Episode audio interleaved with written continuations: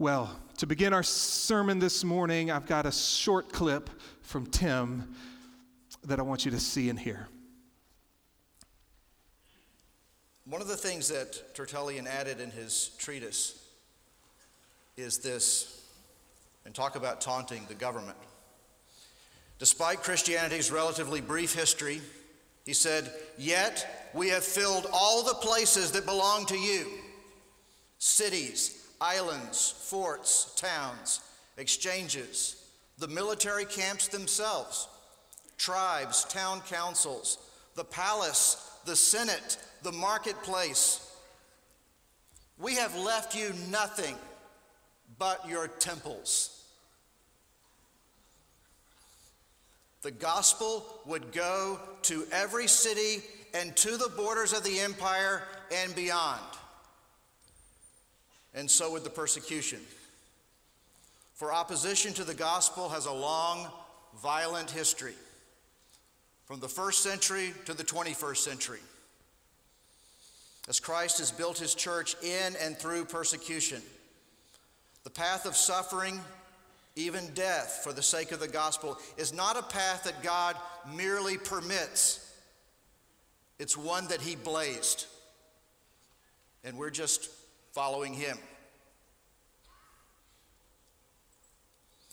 In December 1777, after a year of mostly defeats and retreats, George Washington's army made their way out of New York to winter quarters in the Pennsylvania countryside.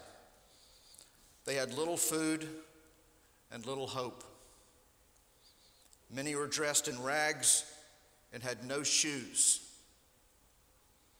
Washington grimly observed that you might have tracked the army from White Marsh to Valley Forge by the blood of their feet.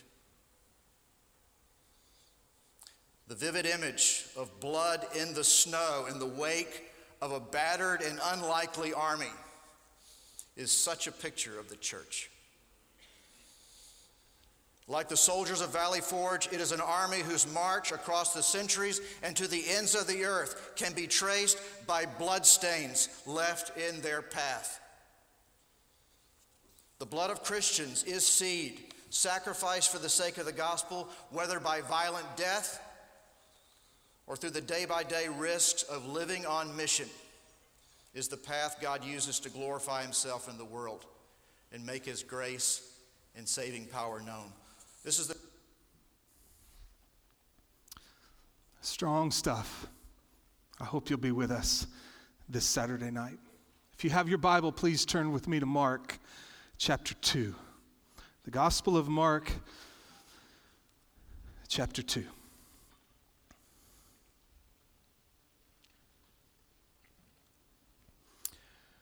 At our men's retreat last weekend, Pastor Bryant Lee from Higher Expectations Church over in Humble. He finished off the weekend for us with a, a, a, great call from God's Word for men to lead the way in living on mission with Jesus. And he had a he had a short little exercise for us to do, and it was one that stung me and, quite honestly, embarrassed me. He, he, he passed out four by six cards. He said, Draw three circles in the shape of a triangle. In the top circle, write your name. In, in the bottom two circles, write the names of two men in your life who are far from God.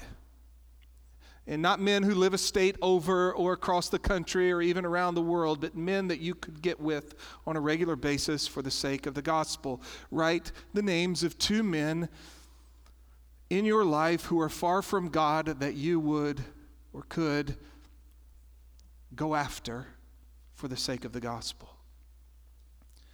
And I had a really, really hard time writing two names down.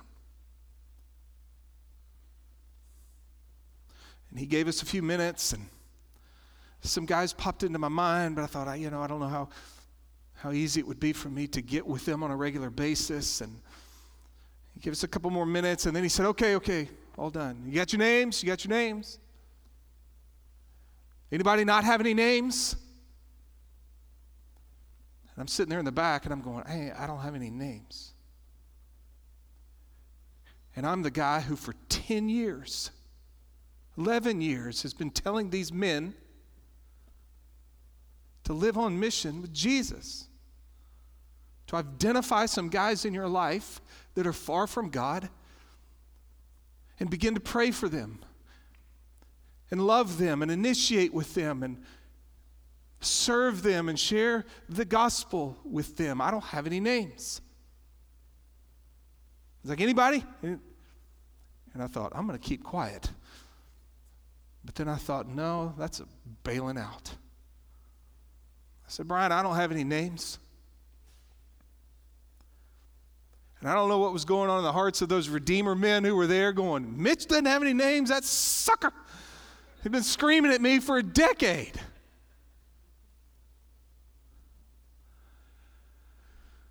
He said, if you don't have any names, you probably have a disease called church.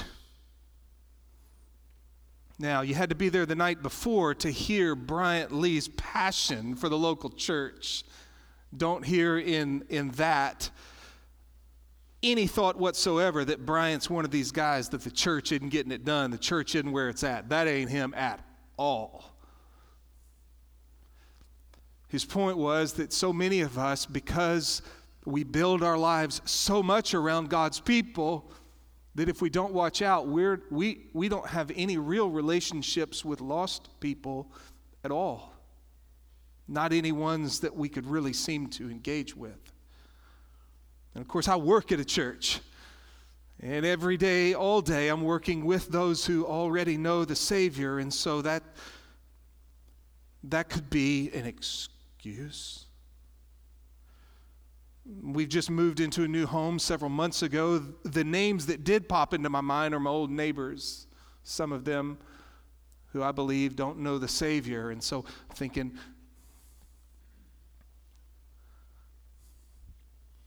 and so maybe that explains, but I just used a word and I want to use it again. It might explain why I have trouble getting two names, but it doesn't excuse it. And here, in that little short video, Tim reminds us maybe just with a little phrase the blood of Christians is seed sacrificed for the sake of the gospel, whether by violent death or by the day by day risks of living on mission. Are you taking day by day risks to live on mission with Jesus? How about you, Mitch? Could you write down the names of two people far from God? In your sphere of influence, we around here we call it your circle. That you would have some sense of gospel responsibility for, that you would pursue with gospel intentionality. if you would struggle with that as I struggle with that, maybe you've got the disease of church too. I hope what you don't have, and I sure hope what I don't have, is something that we will see here in our text this morning. Maybe a worse disease called ungrace. Let's watch in Mark chapter 2, verse 13. If you were with us last week, you saw the wonderful story of Jesus healing the paralytic, but the more point of the sermon was there in verse 10 but so that you may know that the Son of Man has authority on earth to forgive sins. We saw the phrase three times over in verse 5 Your sins are forgiven. In verse 9, Your sins are forgiven. In verse 10, on authority on earth to forgive sins. What an incredible thing about our Savior. And now, right on the heels, Mark shares another story of the great, great grace of Jesus Christ. And the fact that his authority to forgive sins and call men and women to discipleship is not limited to the respectable among us but extends to any and to all who will humbly follow him. Verse 13. And Jesus went out again by the seashore, and all the people were coming to him, and he was teaching them. As he passed by, he saw Levi, the son of Alphaeus, sitting in the tax booth. Now, just quickly, this Levi is Matthew, uh, the one who came to follow Jesus and who ultimately wrote the Gospel of Matthew. But here is his name, Levi. As Jesus passed by, he saw Levi, the son of Alphaeus, sitting in the tax booth, and he said to him, Follow me. And he got up and followed him. Now, if you've been in church for a long time, you'll know this, but maybe you're brand new to the church thing, or maybe you're brand new to the scriptures. Tax collectors were hated. This is Israel, this is the Jewish people, and yet they were under the thumb of Rome. Rome was the, the big dog in those days, reigning that first century Mediterranean world. And Levi was a Jewish man who had, if you will, sold out to the Romans to collect taxes from his own people to give to Rome. For that reason alone, they were hated among the people of Israel. Add on to that that they often, because of their association with Rome, were considered to be unclean Within Israel, if you were a tax collector, even if you were Jewish, you were collecting taxes from the Jews to give to the Romans, it disqualified you as a judge or a witness in a court session. They were dismissed, they were despised. One commentator sat, painted this picture of Levi. He sat near the lake at a table Around him were piles of money and account books and fish, but few friends.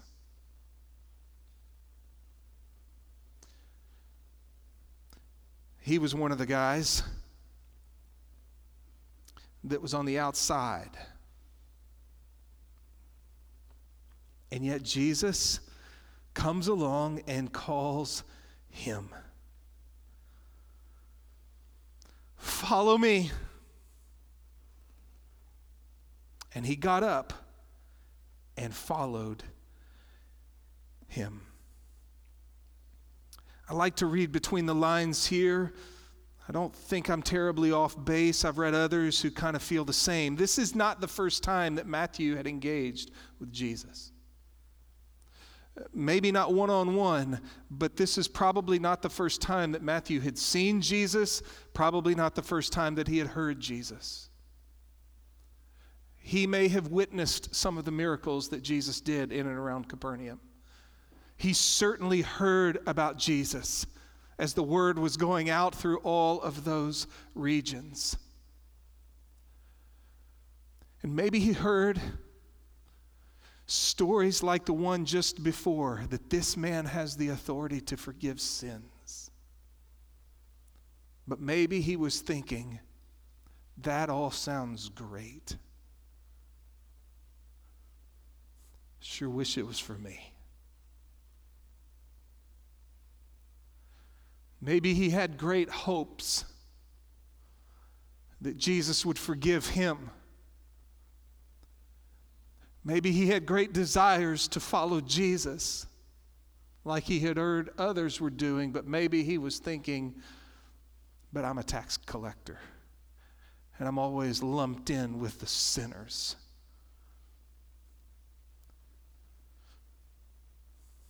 Maybe I'm too far gone for the grace and mercy of this man. And then Jesus shows up and says, Hey, follow me. And I don't know, but I'd like to think Matthew, Levi looked and said, Me?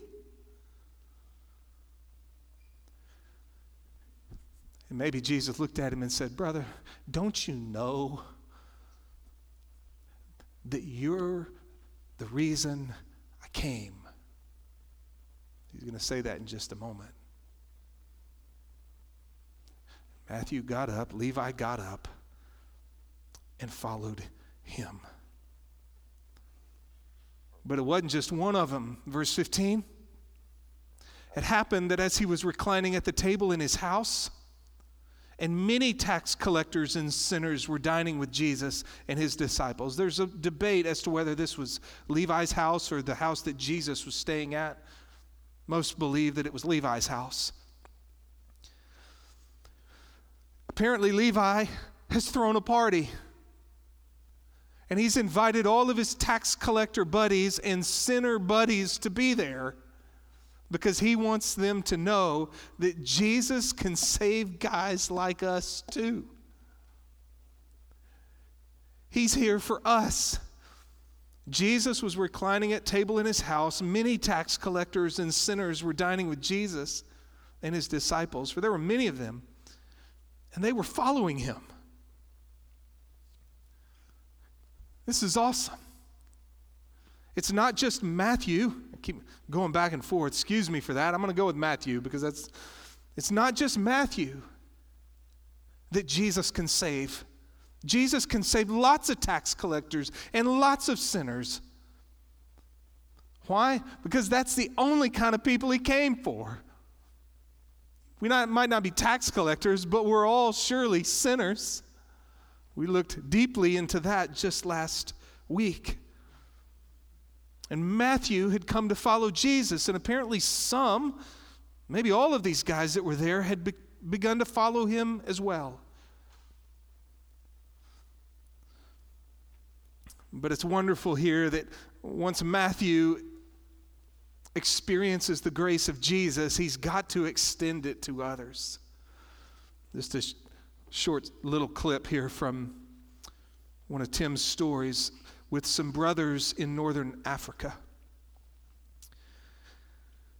Tim writes, I woke this morning in Saeed's village with the help of a pesky rooster. The air was cold, and the distance. morning light fingered through a gray sky and touched the distant mountains. In the early light, I found Saeed out sitting near the well, drinking in the word. This is his source. This is what fuels his endurance, his preaching, his counsel, his heart. Saeed has been in the faith for six years. Before that, he was a brick mason with a fifth grade education. But during these six years, Saeed has walked with the Lord and filled his days and his heart with God's word. I thought of the passage in Jeremiah Your words were found, and I ate them, and your words became to me a joy and the delight of my heart, for I am called by your name. Before setting out for Casablanca, we had a visit from the local police chief. His name was Hussein, but I prefer to call him Barney Fife. It seems that since Saeed was arrested three years ago for the crime of sharing the gospel, the police try to keep track of him whenever they can. It was just a routine hassle. Barney was just doing his job, and to have a real live ex con in town, along with several of his foreign accomplices, likely spiced up an otherwise boring beat. Barney called in our names and passport numbers to the police headquarters in Fez. So while he finished up the report, we took a walk. For Saeed, this place holds many emotions. This is the mountainside where he was born. And from the mosque in the center of the village to every house and footpath in between, this is home. Here he first tasted new life in Christ. Here he first felt the sharp slap of rejection. But also here he first embraced the fellowship of suffering with the one who also came to his own, and his own received him not. What's clear is when Christ lit the candle of Saeed's life, he couldn't conceal it. The city set on a hill cannot be hid. The day Saeed was baptized, he sent a group message to over 100 people, everyone in his phone contact list. It said simply, Walit Masihi, I have become a Christian. In this country, this was like asking to be killed. But Saeed did not have a death wish, he has a living hope. In fact, his old life was the real death sentence. Now in Christ, he has never been more alive. Saeed has a life that no man can ever take away. I don't know, just like Matthew experienced the grace of Jesus and said, Hey, buddies, y'all all come over so you can meet him. Saeed comes to faith in Jesus. He's going to get baptized. Hey, everybody in my phone, 100% of whom do not follow Jesus, I'm a Christian. You got to know him. Man. Well, there's Jesus among them, loving them, no doubt telling them about the kingdom of God, answering any questions they might have, talking to them about repentance and belief and the call to follow him. And apparently, many of them did. Before we keep pushing, and surely I'm going to run out of time, but let's just think about Jesus here for a minute.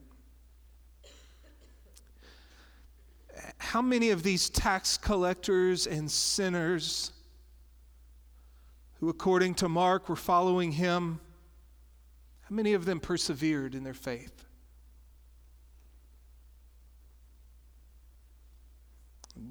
They heard, they responded.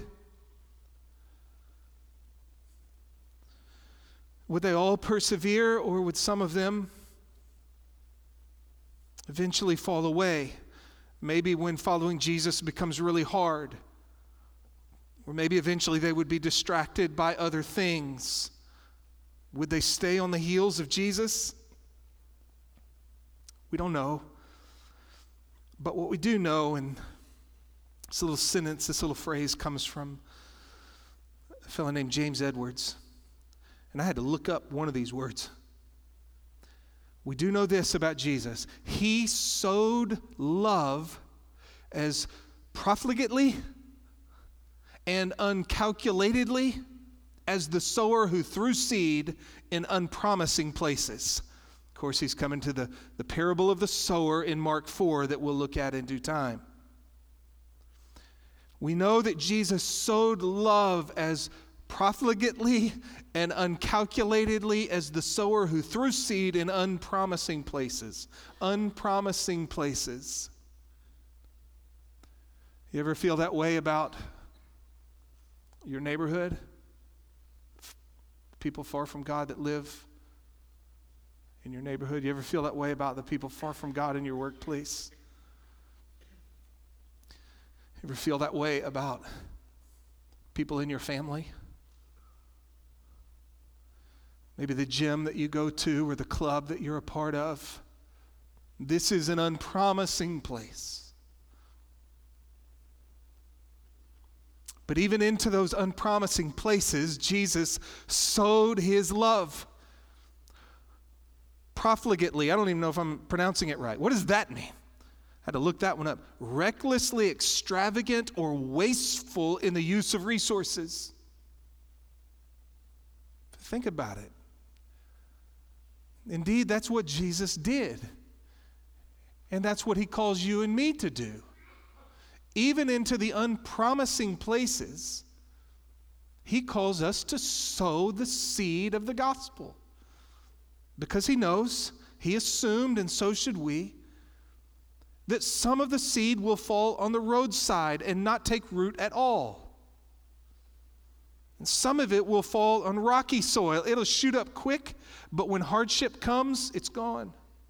Some of it will, will fall among the tares. It'll show early promise and even be there for a while, but ultimately, the love of money, the desire of other things will choke it out.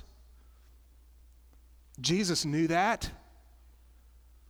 But he still sowed his love and calls us to sow his love and his gospel message. Why? Because he still knew that some may well fall on the good soil and bear fruit 30, 60, and 100 fold. And he did this uncalculatedly. He's not doing the math regarding if I do this, what can I get in return? quickly. There's the grace of Jesus. Here's the ungrace. Verse 16. When the scribes of the Pharisees saw that he was eating with the sinners and tax collectors, they said to his disciples, Why is he eating and drinking with tax collectors and sinners? They saw Jesus with these that are considered unclean and detestable, sinners. And they ask why. Why would he do this? And the text doesn't tell us, but I don't think we're too far to think how they felt scornful.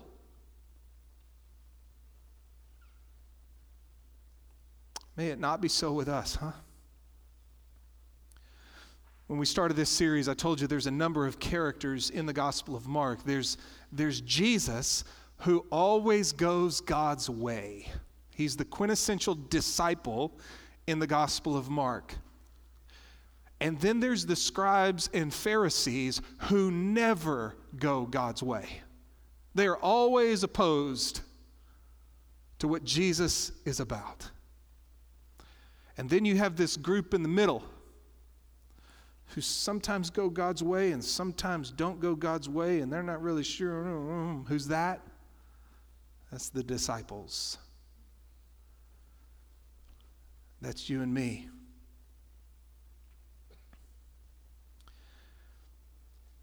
How would we respond when we see Jesus hanging out with tax collectors and sinners?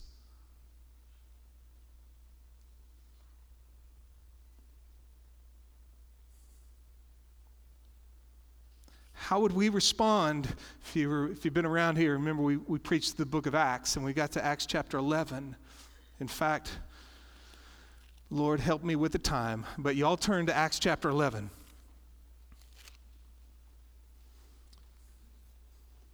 In Acts chapter 10, Peter went and preached the gospel to the Gentile named Cornelius, went into Cornelius's house, a Gentile and there in Cornelius' house were all of his Gentile friends and family members. Remember? And Peter preached the gospel to them, and they believed, and the Holy Spirit came upon them just like he had come upon the Jewish believers earlier in the book. And in chapter 11, verse 1, the apostles and the brethren who were throughout Judea heard that the Gentiles also had received the word of God. When Peter came up to Jerusalem, those who were circumcised took issue with him, saying, You went to uncircumcised men and ate with them. Here's a man named Peter living on mission with Jesus, taking this gospel of the forgiveness of sins and the grace of God to, the, to Cornelius and his Gentile family and friends. And there's a group in Jerusalem who took issue with it. And Peter gives his defense and down in verse 15, I began to speak. The Holy Spirit fell upon them just as He did upon us at the beginning. I remember the word of the Lord, how He used to say, John baptized with water, but you'll be baptized with the Holy Spirit. Therefore, if God gave them the same gift He gave to us also after believing in the Lord Jesus, who was I that I could stand in God's way? They took issue with Him. And by implication, Peter seems to be saying, don't stand in God's way when this gospel is going to those you're not so sure about. Praise God in verse 18. When they heard this, they quieted down and glorified God, saying, Well, then, God has granted to the Gentiles also the repentance that leads to life. If some of our brothers and sisters in this room begin to get serious about living on mission with Jesus, and taking the gospel to quote tax collectors and sinners? What will you and I think about that?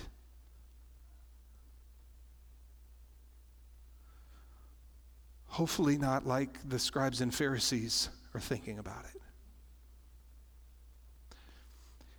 If our brothers and sisters go and live on mission with Jesus and start inviting them to church, and things get a little bit uneasy because maybe her friend doesn't dress like you would hope that she would dress. Or maybe his friend doesn't carry himself with the humility that you think he ought to carry himself. Or maybe she's 16 and she walks in with a belly out to here.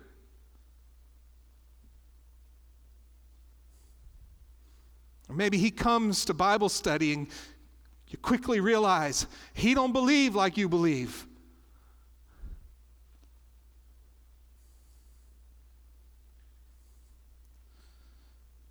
Or you find out they're living a lifestyle of sin. Will you take issue? Will you and I stand in God's way? I hope not. I hope that all of us would welcome them and love them and be patient with them. I know that when you became a Christian, you changed immediately into the sanctified, holy one that you are. But for so many, it ain't that way. I hope we'll be patient and I hope we'll be loving. And I hope we'll share the truth in Christ with a winsomeness and a love and a grace that surely Jesus did. The tax collectors and sinners absolutely loved the guy. At least many of them did. Jesus says, hearing this, he said, It's not those who are healthy who need a physician, but those who are sick.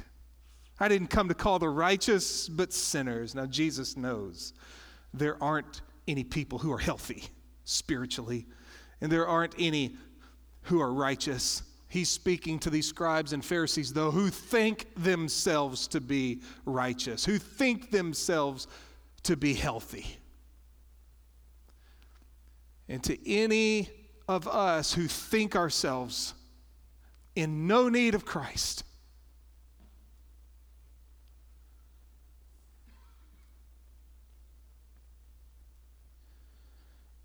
He will not have us. God is opposed to the proud, but He gives grace to the humble. To those who know they're sick, who know they are sinners. Jesus said, Why am I hanging out with tax collectors and sinners? That's what I came for. And quickly, it seemingly, Matthew got it real quickly himself. This is what I'm here for, too. Darrell Bock, New Testament prophet, Dallas Seminary, writing on the parallel passage of this in the Gospel of Luke, said this The physician seeks out the sick and calls them into the hospital room of God's care in the context of personal acceptance. They begin to listen open up to God and find the way to spiritual health. Now, we know is not always, and, and Dr. Bock knows that too. But he says, in the context of personal acceptance, hey, glad you're here. Hey, come on over for dinner in the context of personal acceptance, they may begin to listen, open up to God, and find the way to spiritual health. What Luke wishes his readers to see, and I think we could say Mark the same. What Luke and Mark wishes his readers to see is that a gracious door of care is offered to all. Sinners are asked to sense their need. Thus, the mission extends to all and takes the initiative in seeking them out. It takes an open door to create open hearts. It is that openness that Jesus exemplifies in his willingness to risk ridicule and associate with sinners. Should not his disciples do likewise? I don't know. I think if we were to ask Jesus, in light of this story, why'd you come? Came to call sinners to life. Probably, if we ask Matthew, What are you up to? Well, the grace of God has changed my life. And I'm trying to get my buddies to come hear all about it. Let's close briefly with this. Let's marvel at the grace of Jesus and follow him. No matter who you are, no matter where you've been, no matter what you've done, Jesus came into the world to save sinners. He came for the sick. He came for you. If you've never trusted in Jesus, turn to Him right now. Secondly, let's live on mission with Jesus. Just like Matthew seems to do here he began to follow him. And following Jesus meant fishing for men. I'm not so sure. You know, it's interesting. When Jesus went and called the fishermen, he said, Follow me, I'll make you fishers of men. When he calls this tax collector, all we get is follow me. But the call is the same. And then finally, may God give us grace. Let's don't take issue take issue. They took issue, Acts chapter 11. Let's don't take issue with those who are going hard after lost people. And should they come here, and may they come in droves. Speak the truth, but with a love and a grace that oozes from us because we know, we know that we are sinners just like them. Let's pray and then we will remember Jesus together. Father, thank you for this word. Thank you for your Son who came to call sinners like us to repentance. Oh God, and so many of us, by your grace, when you called to us, we rose and followed you. And along that road of following you, we, we struggle, we stumble, we fall, we get distracted, we have to fight our pride and, and all that keeps us from living on mission with, with you and reaching out and loving and, and personal acceptance of those who are far from God. Would you help us? uh, to be more like your son.